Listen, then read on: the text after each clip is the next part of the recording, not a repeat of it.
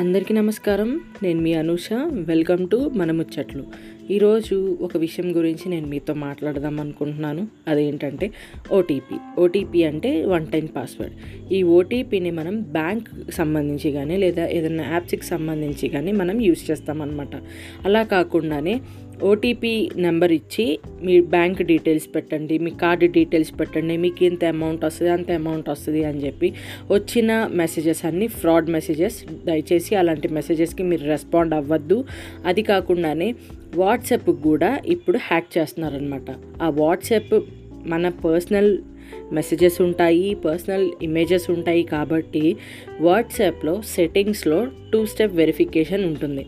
ఆ two step వెరిఫికేషన్కి మనం ఒక మనకు తెలిసిన నెంబర్ ఇచ్చి కన్ఫర్మేషన్ నెంబర్ ఇంకొకటి ఇస్తే దాన్ని పాస్వర్డ్ కింద వాట్సాప్ తీసుకుంటుందన్నమాట.